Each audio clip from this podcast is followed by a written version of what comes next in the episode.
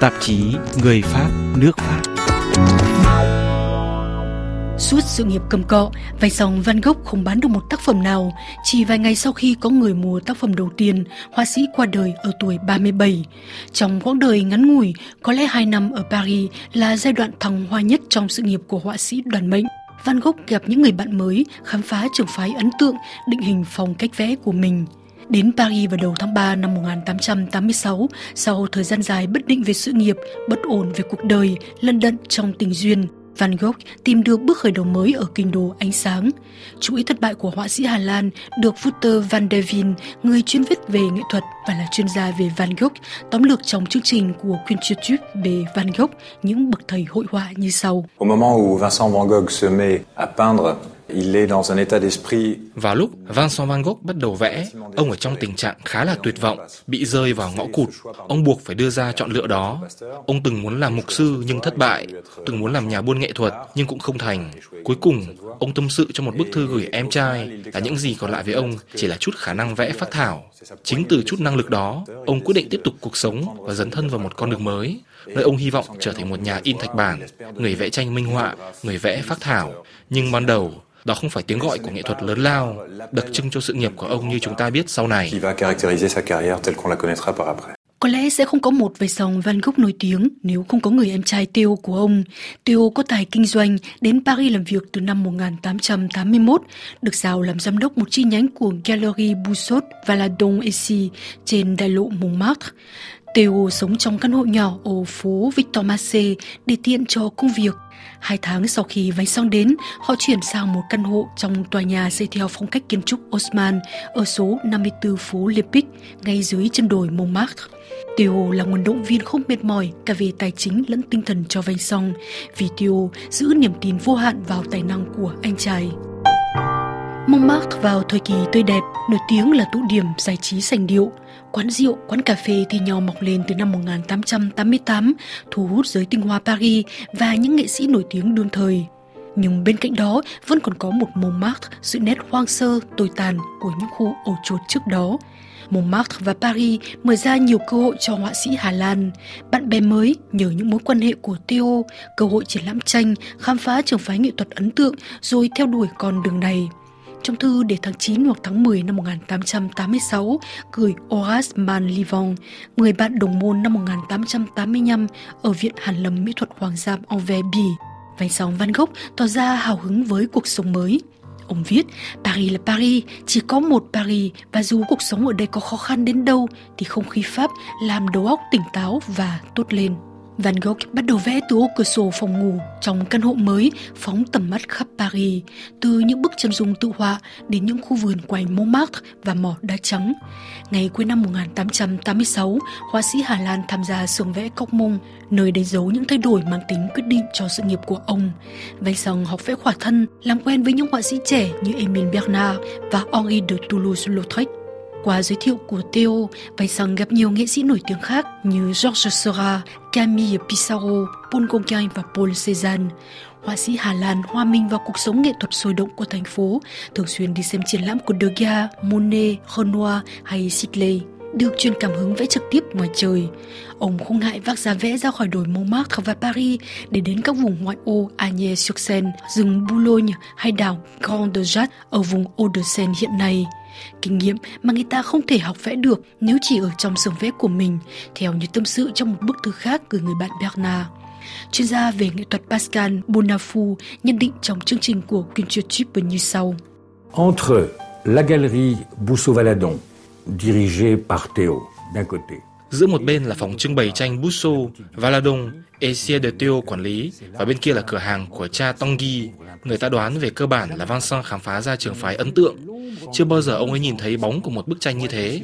Theo tôi, trong gần 2 năm sống ở Paris là quãng thời gian, Vincent van Gogh thực sự tạo cho mình những cách sáng tạo ra một Vincent van Gogh và để tạo ra sự độc đáo, có một không hai kỳ dị trong tranh của ông.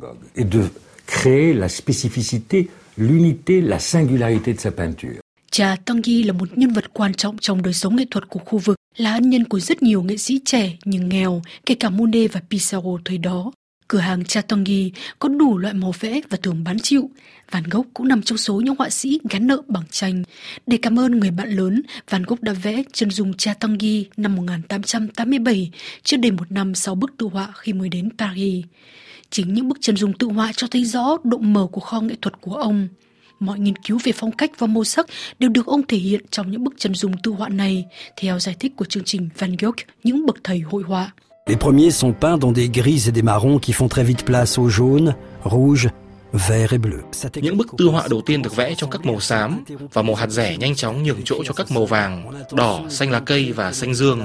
Kỹ thuật cầm cọ của ông cũng bắt đầu giống kỹ thuật không ngắt đoạn của các họa sĩ trường phái ấn tượng. Ông viết cho một người em gái. Ý định của anh là cho thấy rằng người ta có thể vẽ nhiều bức tranh hoàn toàn khác nhau về cùng một người. Cho dù các ảnh hưởng xuất hiện trong tác phẩm của Van Gogh là đương thời hay truyền thống, chúng đều được thể hiện trong ngôn từ nghệ thuật của riêng ông. Paris và cuộc gặp với trường phái ấn tượng rồi hậu ấn tượng đã khiến bảng màu của Van Gogh được mở rộng hơn, sáng hơn, sống động hơn so với những bức tranh u tối sầu não lúc còn ở Hà Lan hay ở Bỉ. Sự thay đổi này còn được chính họa sĩ giải thích trong thư gửi em gái. Ông viết, điều mà người ta yêu cầu trong nghệ thuật ngày nay đó là điều gì đó thật là sống động, rực rỡ, nồng nàn.